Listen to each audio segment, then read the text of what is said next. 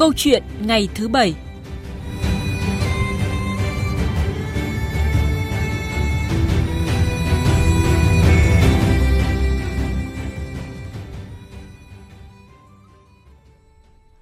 Thưa quý vị và các bạn, thực tế hiện nay việc mở tài khoản ngân hàng, sở hữu một chiếc thẻ ATM, ATM tương đối nhanh gọn, thủ tục không dườm già. Theo lẽ thường thì đây là sự tiện lợi hỗ trợ người dân trong mua sắm tiêu dùng và cũng là giải pháp giúp dòng chảy tiền tệ được lưu thông, luân chuyển liên tục, thúc đẩy nền kinh tế, cùng hỗ trợ hạn chế thực trạng tín dụng đen. Nhưng khi mỗi người dân đều có thể là chủ sở hữu của vài chiếc thẻ ATM, là chủ của vài hoặc là cả chục tài khoản khác nhau ở nhiều ngân hàng, thì thực tế nảy sinh những bất cập và trong cộng đồng đã có nhiều ý kiến băn khoăn về sự an toàn không chỉ của tài sản tiền bạc và thông tin cá nhân chủ sở hữu, mà còn là sự an toàn minh bạch của dòng tiền trên thị trường cùng nhiều vấn đề liên quan khác. Quản lý tài khoản ngân hàng, bảo mật thông tin, phòng chống tội phạm lừa đảo, trách nhiệm của các bên là nội dung của câu chuyện ngày thứ bảy. Và ngay sau đây, biên tập viên Thu Trang sẽ trao đổi cùng với các vị khách mời. Tôi xin được ờ, trân trọng giới thiệu sự tham gia bàn luận của ông ờ, Phạm Xuân Hòe, nguyên là Phó Viện trưởng Viện Chiến lược Ngân hàng, Ngân hàng Nhà nước. Vâng, ờ, xin kính chào quý vị thính giả của VOV. Vâng, và trân trọng cảm ơn ông Nguyễn Đình Thắng, nguyên là Chủ tịch Hội đồng Quản trị Ngân hàng Liên Việt, Liên Việt Postbank, một chuyên gia công nghệ tài chính ngân hàng đã kết nối từ thành phố Hồ Chí Minh ạ. Vâng, xin chào các thính giả đang nghe VOV thủ tục bên em thì chỉ cần căn cước công dân hoặc là cái chứng minh thư và thông tin thông tin mới nhất chỉ 5 phút là được. Vâng ạ, chỉ 5 phút là được. Với những thủ tục có thể nói là rất là dễ dàng đúng không ạ để được cấp thẻ hay là có tài khoản ngân hàng. Một thông tin rất là ngắn gọn nhưng chúng tôi nghĩ là nhiều thính giả quan tâm. À, các vị nghĩ sao về điều này? Trước hết thì xin mời ông Phạm Xuân Huệ. À, ờ, tôi cho rằng là cái việc mà mở tài khoản trong một cái thời gian rất là ngắn và rất là nhanh đấy là một cái sự tiện lợi một cái lợi ích rất lớn đối với lại người dân à, cái thứ hai tức là uh, các ngân hàng đều như vậy thì nó sẽ tăng cái tính nâng cao được cái chất lượng dịch vụ uh, phục vụ cho người dân và tăng cái tính cạnh tranh uh, cho người dân và cái điểm thứ ba đó là đấy là cái quyền lợi của người dân được hưởng tôi phải nói luôn là quyền lợi của người dân được hưởng. Và à, nếu chúng ta muốn thực hiện được chiến lược tài chính toàn diện thì không có con đường nào khác là người dân phải có tài khoản ở ngân hàng. Và cái điều này ấy, thì nó cũng sẽ mang lại nhiều cái lợi ích tức là uh, như liên hợp quốc đã thông qua một cái nghị quyết để mà coi như là phát triển toàn diện mà không để cho những người yếu thế coi như là lùi lại phía sau thì đương nhiên là người dân phải được tiếp cận tài chính một cách chính thức với những chi phí hợp lý thì không có con đường nào khác là người dân phải có tài khoản ở các cái định chế tài chính khác nhau. Bởi vì cạnh tranh thì nó sẽ dẫn đến cái giá thành giảm xuống và phí giảm xuống và người dân sẽ được hưởng những cái lợi ích đó. Cho nên là tôi nghĩ rằng là cái câu chuyện đó là cái câu chuyện là rất là tất yếu một điểm nữa mà tôi phải khẳng định rằng là cái quy định này của pháp luật của Việt Nam cũng như là của ngân hàng nhà nước hướng dẫn các cái thông tư rất là chi tiết từ ờ, tham mưu chính phủ ban hành cái nghị định 101 về thanh toán không dùng tiền mặt cho đến các thông tư hướng dẫn về mở tài khoản thì đã đều rất quan tâm. Mà thậm chí tôi nói là bây giờ không cần phải mở tài khoản ngân hàng, chỉ cần có một cái số điện thoại mà chúng ta coi như sử dụng cái dịch vụ của biêu chính viễn thông mà chúng ta đang thí điểm cái câu chuyện là à, qua thanh toán qua coi như là viễn thông để mà có thể thanh toán được tiền với mức hạn mức là 10 triệu nó tạo ra một cái sự tiện lợi rất là lớn. Mà lợi ích rất lớn nữa ấy, nó mang lại cho nền kinh tế đó là cái gì? Đó là dòng chảy tiền đấy. Nếu như thanh toán không dùng tiền mặt của nền kinh tế tăng lên tôi xin nói là chỉ cần 3% thôi thì cái lượng tiền không kỳ hạn nằm ở trong ngân hàng rất là lớn khoảng độ 400 ngàn tỷ và nó sẽ giảm cái lãi suất xuống. Và như vậy thì doanh nghiệp và người dân sẽ được vay những lãi suất rẻ hơn. Vâng, à, ông có vừa nêu ra một à, từ thôi đó là Liên Hợp Quốc. Vâng, đúng, đúng rồi. Điều đó đồng nghĩa với việc là những à, thông tin mà quý vị thính giả đang băn khoăn thì là không à, chỉ diễn ra ở mỗi à, nước của chúng ta. À, không ạ, cái này thì hoàn toàn là các nước trên thế giới cũng hoàn toàn như thế cả. Và đặc biệt tôi xin nói luôn là nhấn mạnh là Ấn Độ.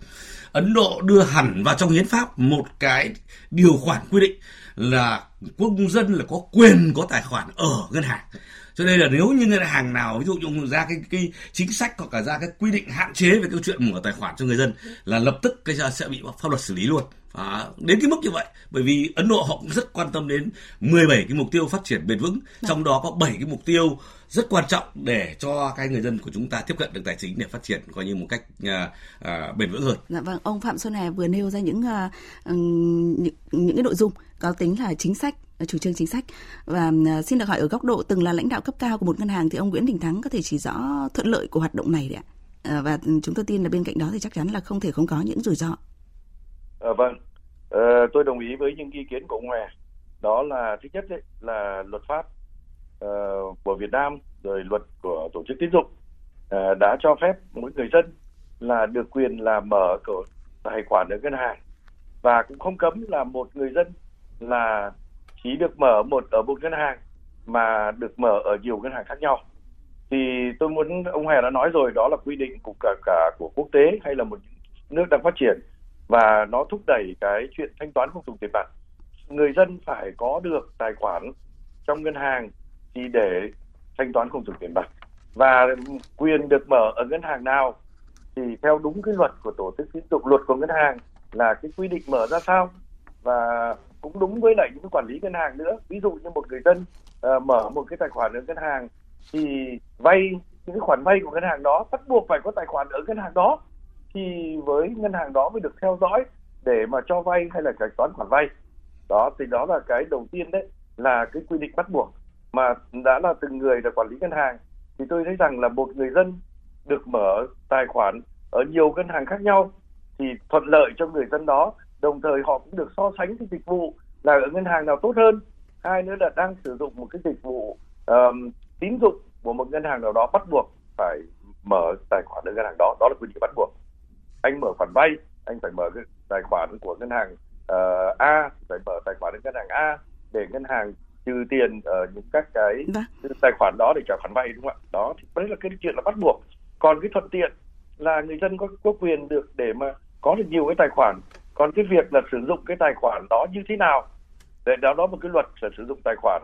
Và cái quyền được mở tài khoản có hợp lý, hợp lệ hay không, đó là cái luật tín dụng đã đã quy định rõ ràng là những người như thế nào thì mới được mở tài khoản và được mở cái cái cái thẻ ATM hay là mở được một khoản tín dụng cho vay.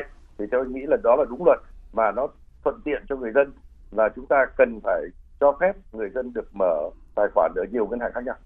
Dạ vâng, các vị vừa nêu ra khá là nhiều những điểm được cho là thuận lợi và tiện dụng đấy ạ. Bây giờ thì chúng ta hãy cùng uh, nghe thêm một số những cái thông tin đáng chú ý mà chúng tôi tổng hợp được.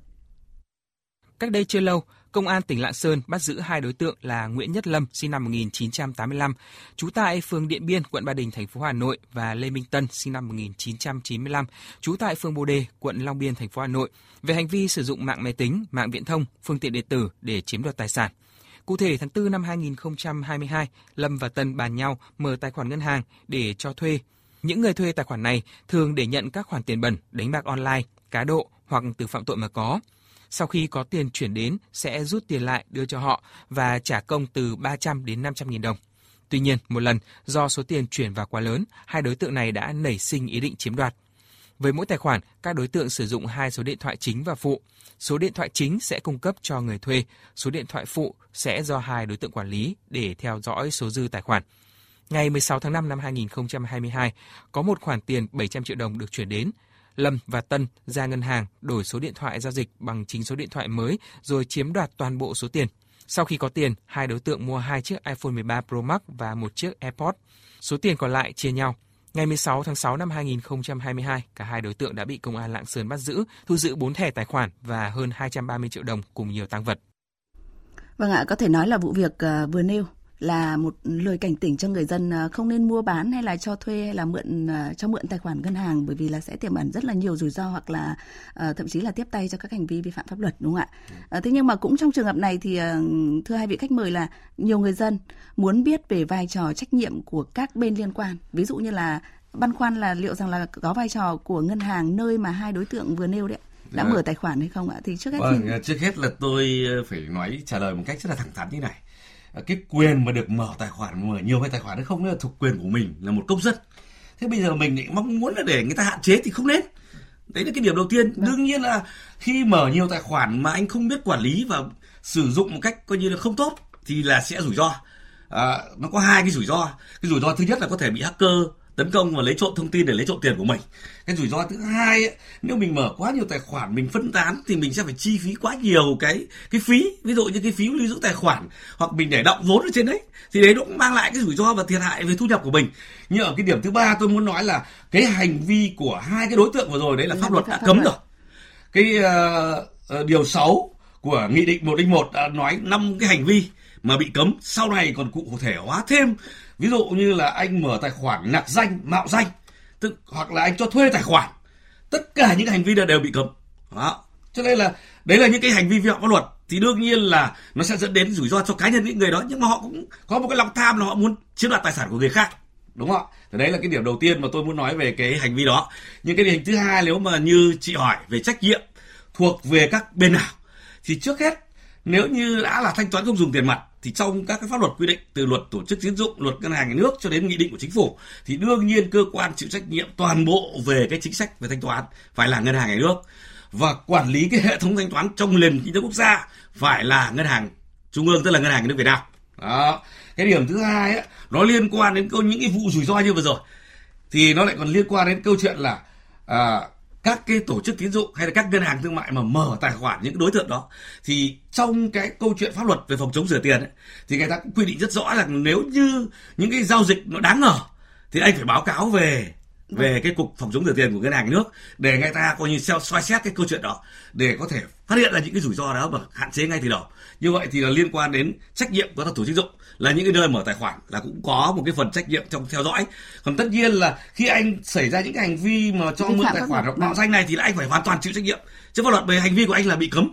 À, thế còn cơ quan ví dụ như cái tổ chức tín dụng người ta mở tài khoản người ta chỉ có trách nhiệm là phải cung cấp tất cả những thông tin giao dịch cái tài khoản đó cho các, các cơ quan pháp luật để xử lý những cái đối tượng này.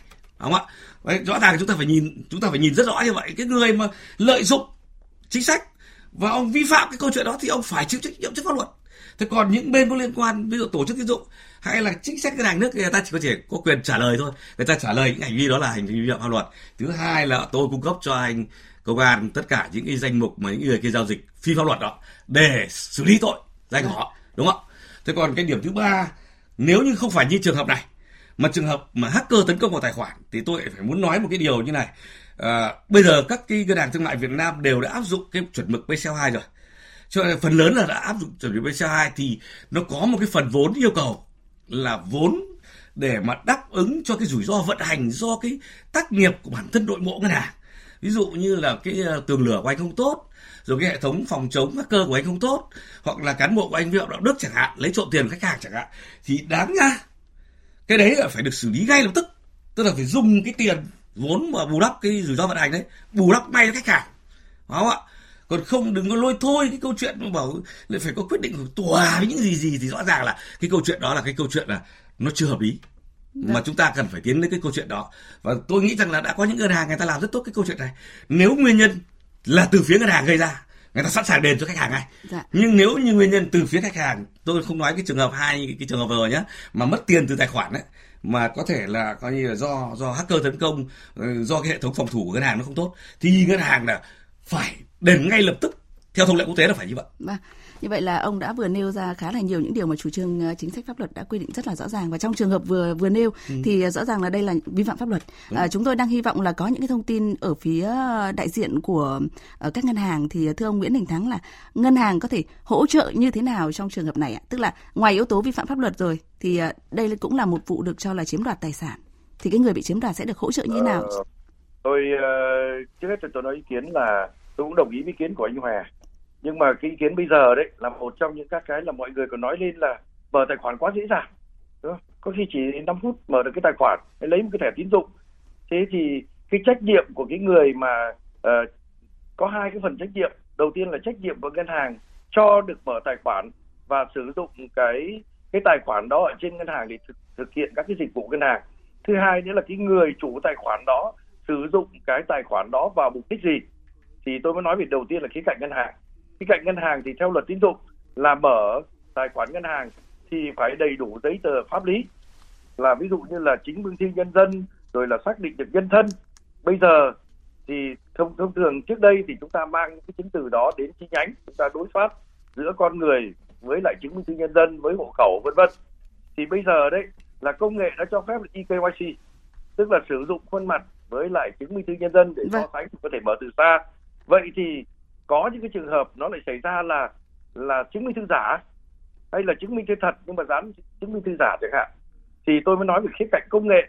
Các ngân hàng hoàn toàn có thể ngăn chặn đợt đầu tiên đó là mở tài khoản giả không đúng người. Đó là cái cái, cái tác độ đầu tiên. Thì bây giờ chúng ta đã có những cái chuyện là trực tuyến để giữa khuôn mặt và chứng minh thư chúng ta có thể chụp. Chúng ta mở từ xa cũng xác định được là giả hay thật. Thứ hai nữa là chuẩn bị có một cái cơ sở dữ liệu mở của công dân nữa. Thì vân tay và cái khuôn mặt đó trên cơ sở dữ liệu đều xác thực được hết. Nếu như ngân hàng ứng dụng công nghệ cao thì hoàn toàn đầu tiên là xác định ngay được cái là có đúng người đúng chứng minh thư để mở cái tài khoản hay không đúng chủ tài khoản không hay là mở giả để mà thực hiện những hành vi phạm pháp. Thứ hai nữa là uh, nếu như là ngân hàng mà cho phép mà hoặc là kiểm tra không tốt mà là dùng được một chứng minh thư giả của một cái người Nguyễn Văn A nhưng mà lại ông B mở thực hiện cái hành vi đó thì ngân hàng có lỗi. Vâng. việc đầu tiên cái thứ hai nữa là cái người đúng người A đó nhưng mà lại dùng cái tài khoản của mình cho thuê cho mượn hoặc là nhận những cái tiền uh, rửa tiền hoặc là vân vân hoặc là sai cái uh, là rồi lạm dụng những cái cái cái cái cái tài khoản đó để phi pháp thì người đó chịu trách nhiệm. Nhưng mà chúng ta cũng nói như anh Hòa đấy hoàn toàn công nghệ cũng vẫn được. Tức là cái quy định cái kiểm tra chéo một số tiền về anh rút một cái khoản tiền như vậy thì một là phải có có kiểm chứng hai là quy định là trên 100 triệu thì phải thêm những các cái những các cái uh, quy định nọ quy định kia thì chúng ta ngân hàng hoàn toàn có thể thêm những quy định ràng buộc bằng cả công nghệ bằng cả quy định rồi là bằng cả hướng dẫn cho người dân vâng, là vâng. phải dùng cho đúng mục đích thì hoàn toàn chúng ta có thể là dùng cả công nghệ dùng quy định để làm đúng được cho pháp luật và hướng dẫn được cho người dân sử dụng cái tài khoản của mình vào mục đích chính đáng. Dạ vâng. À, thưa các vị là cũng có khá là nhiều ý kiến cho rằng là đã đến lúc cần phải à, siết chặt quản lý việc cấp mở thẻ à, ATM hay là tài khoản thanh toán tại các ngân hàng ạ. Như là cơ quan nhà nước từng siết chặt việc sở hữu SIM hay là số điện thoại di động ấy. hay nói cách khác là cần có giải pháp để hạn chế à, tối đa thậm chí là triệt hạ những cái thẻ ATM hay tài khoản ngân hàng mà à, được dùng cái từ rác trong nháy nháy như là từng nỗ lực giả quét sim rác chẳng hạn. Thì à, xin hỏi quan điểm cụ thể trong cái trường hợp này như thế nào? Mặc dù là các vị đã nêu rất là nhiều thuận lợi, nhưng mà rõ ràng là cũng có những lỗ hổng. Xin mời ông Nguyễn Đình Thắng trước ạ. Vâng tôi thì tôi lại thấy là quan điểm là sai lầm khi chúng ta đang thúc đẩy thanh toán dùng tiền mặt chúng ta đang muốn tạo ra một cái hệ thống tài chính lành mạnh hạn chế tín dụng đen cho người dân thì những cái ngân hàng những tài chính hệ thống chính thống ấy thì lại càng cần phải tiếp cận với người dân càng tạo cho người dân những cái thẻ tín dụng thậm chí là, là tiêu trước trả sau. Rồi là những hệ thống tài khoản hay là những hệ thống ví điện tử thì cái đó với là cái tài chính toàn diện mà hỗ trợ cho cái hạn chế tín dụng đen. Chỉ có những tổ chức tín dụng là của nhà nước xâm nhập được vào mọi cái cái cái phục vụ được cho mọi cái tầng lớp người dân chính đáng thì cái đó là cần phải làm. Còn cái việc người đó đấy là sử dụng sai cái chuyện thẻ ATM sai là một vấn đề khác vâng. sự chứ không phải là trách nhiệm của chuyện là anh sử dụng cái thẻ ATM để anh đi lừa đảo hay là anh chiếm anh anh anh lừa để anh đi ra anh rút tiền một cách là coi như là bằng bằng những cái thủ đoạn mà uh, công nghệ để mà chiếm đoạt rút tiền ở ATM cái đó là lại vi phạm về mặt hình sự. Còn lại ngân hàng càng tiếp cận được với nhiều người dân càng phát ra nhiều thẻ ATM thậm chí là thẻ tín dụng nữa để hạn chế tín dụng đen thì cái việc đó mới đi đúng vào cái chủ trương chính sách nhà nước là hạn chế tín dụng đen và một cái hệ thống tài chính lành mạnh toàn diện.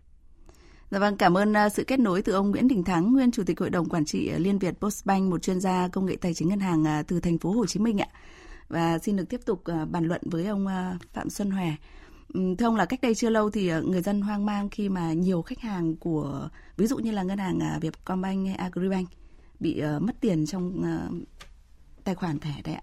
Và các chuyên gia đã từng lên tiếng cảnh báo về những lỗ hổng trong bảo mật ngân hàng và kêu gọi sự cảnh giác, nâng cao hiểu biết hay là bảo mật thông tin của cả ngân hàng lẫn khách hàng. Cụ thể thì các chuyên gia đã đưa ra, đưa ra một số liệu cảnh báo rủi ro đấy ạ khi cung cấp các dịch vụ ngân hàng dựa trên nền tảng công nghệ đó là khoảng 6%. À, cho đến thời điểm này thì mặc dù là công nghệ đã tốt hơn nhưng nhiều khách hàng vẫn lo ngại là mình có thể thuộc diện 6% đó.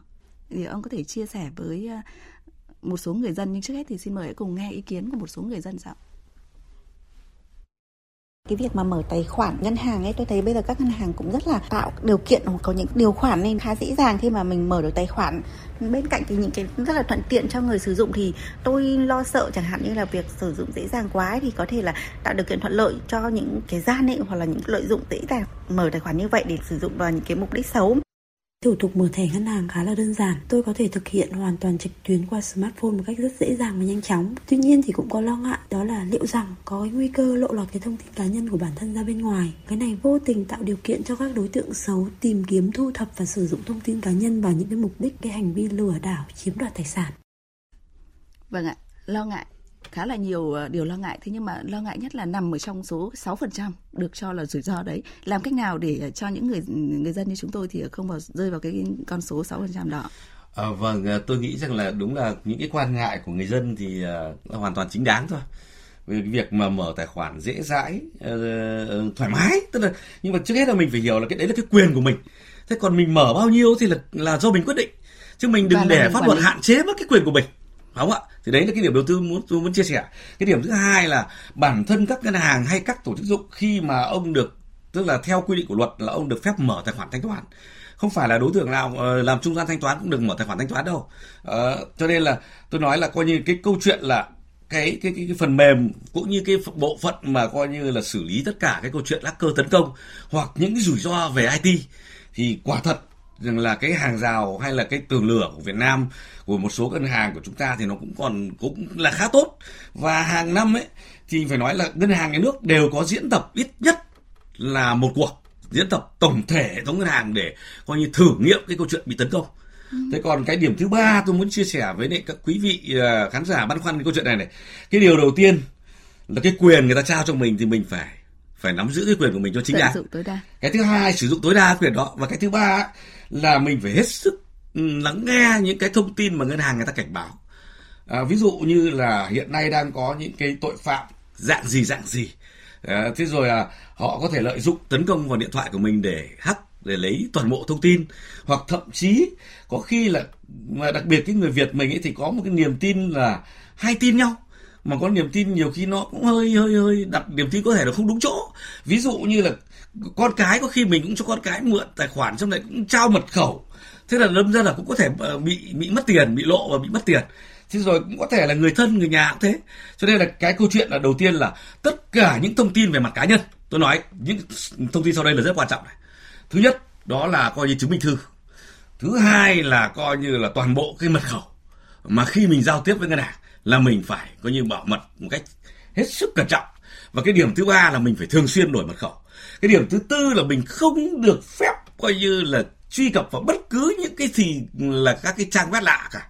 Hoặc là tôi nói luôn là ngay kể cả bây giờ nó nhiều thủ đoạn lắm. Ngay bản thân tôi cũng đã từng bị dính theo cái kiểu như này.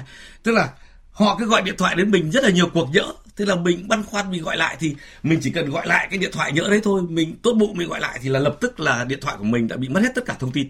Đó. và nó sẽ lấy được tất cả những thông tin như vậy. Thì rõ ràng là là sẽ dẫn đến cái rủi ro thế còn cái điểm nữa tôi cũng phải nói luôn là à, khi mà chúng ta đã thực hiện tất cả những cái câu chuyện đó không gây ra bất cứ một cái lỗ hổng nào cả mà mất tiền trong tài khoản thì tôi phải khẳng định rằng là chỉ có coi ngân hàng rất khoát phải đền. Tôi khẳng định luôn như thế. Tôi không có bênh vực cho ngân hàng thương mại hay là bất cứ tổ chức nào cả. Bởi vì này chúng ta đã biết rằng rất là nhiều ngân hàng là là cứ hay ờ, dựa dẫm vào cái câu chuyện là phải có quyết định của tòa án. Nhưng mà tôi xin nói là lúc nãy tôi đã nói cái câu chuyện là vốn của ai. Là hoàn toàn ông phải cấp bù ngay lập tức và chính vì cái câu chuyện ở Việt Nam xử lý những cái vụ tranh chấp này rất là rắc rối.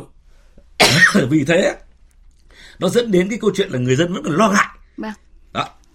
Nên tôi nghĩ là à, người dân cứ hoàn toàn yên tâm. Và tôi cho rằng là nếu như cái ờ, tới đây cái luật pháp có lẽ cũng phải hoàn chỉnh thêm về cái câu chuyện là khi xử lý cái câu chuyện tình huống tài khoản mất tiền thì phải tách rất rõ hai trường hợp ra. Lỗi do khách hàng thì như nào nhưng mà lỗi do ngân hàng dứt khoát ông phải đền ngay lập tức. Vâng như vậy là có khá là nhiều ừ, câu chuyện về lỗi ở trong ờ, trong cái nội dung này. À, thế nhưng mà có một thông tin cách đây ông có nêu rằng, rằng là ngân hàng đã từng hệ thống ngân hàng đã từng diễn tập đấy Đúng diễn tập về những cái tình huống rủi ro có thể xảy ra thì chúng tôi hy vọng là có một cái số liệu uh, ngắn gọn nào đó không? Ví dụ khi có một sự vụ xảy ra liên quan tới một chiếc thẻ ATM chẳng hạn thì Ờ, hay là tài khoản ngân hàng thì đã thường là liên đới trách nhiệm tối đa bao nhiêu cơ quan chức năng trong câu chuyện? À, vâng, ờ, trước hết là đã liên quan đến một cái tài khoản tổ chức tín dụng thì đầu tiên nó phải liên quan đến cái ông mở tài khoản và cung cấp dịch vụ thanh toán các đã. Có thể là cái ông ví điện tử, cũng có thể là cái ông ngân hàng. Thì đấy là những ông đấy là đầu tiên sẽ phải có trách nhiệm. Cái thứ hai là liên quan đến ngân hàng nhà nước là cái cơ quan mà ban hành các chính sách và quản lý cái hệ thống thanh toán của Việt Nam. Đúng không ạ? Toàn bộ hệ thống thanh toán trong nền kinh tế quốc gia của Việt Nam là phải là ngân hàng nhà nước. Cho nên là đấy là cái cơ quan liên kết thứ hai và cụ thể mà để xử lý những cái vụ việc tranh chấp rắc rối như này thì phải có hai cái nơi là cái vụ thanh toán quản lý thanh toán của ngân hàng nước và cơ quan thanh tra giám sát ngân hàng nước. Đó, và phải xử lý. Và cái thứ ba đó là liên quan đến cơ quan pháp luật bao gồm có thể là đã, nếu mà đã liên quan đến pháp luật thì phải là cơ quan công an là đầu tiên. Tiếp đến là viện kiểm sát và tòa án. Đó. đấy là những cái nơi mà sẽ thụ lý xử lý sau này. Cái còn có một cái cơ quan nữa tất nhiên là nó cũng nằm ở ngân hàng nước. Đó là cái cơ quan cục phòng chống rửa tiền. Mà các quốc gia khác ấy, thông thường ấy, thì cái cục ấy nó nằm ngoài ngân hàng trung ương chứ nó không nằm ở ngân hàng trung ương. Cho nên là cái cái cái cái cục phòng chống rửa tiền ấy thì đáng nhẽ là người ta đã trang bị cái luật phòng chống rửa tiền người ta đã trang bị yêu cầu các ngân hàng là phải dùng phần mềm thông minh để mà rà soát những tài khoản nghi ngờ à, hoặc là rà soát những cái dạng tội phạm nó có thể tấn công thế nhưng mà nếu mà các ngân hàng mà không tuân thủ cái câu chuyện đó thì cái cơ quan đấy cũng sẽ là cơ quan phát hiện ra những cái lỗi từ những cái đơn vị mở và cung cấp dịch vụ thanh toán Vâng, một lần nữa thì à, cảm ơn à, chuyên gia Phạm Xuân Hòe đã tham gia trong chương trình hôm nay. Vâng và ừ, xin được gửi lời à, cảm ơn ông Nguyễn Đình Thắng, nguyên chủ tịch hội đồng quản trị Ngân hàng Liên Việt, Liên Việt Postbank, một chuyên gia công nghệ tài chính ngân hàng đã kết nối từ thành phố Hồ Chí Minh. Quý vị và các bạn vừa nghe câu chuyện ngày thứ bảy về nội dung quản lý tài khoản ngân hàng, bảo mật thông tin phòng chống tội phạm lừa đảo trách nhiệm của các bên.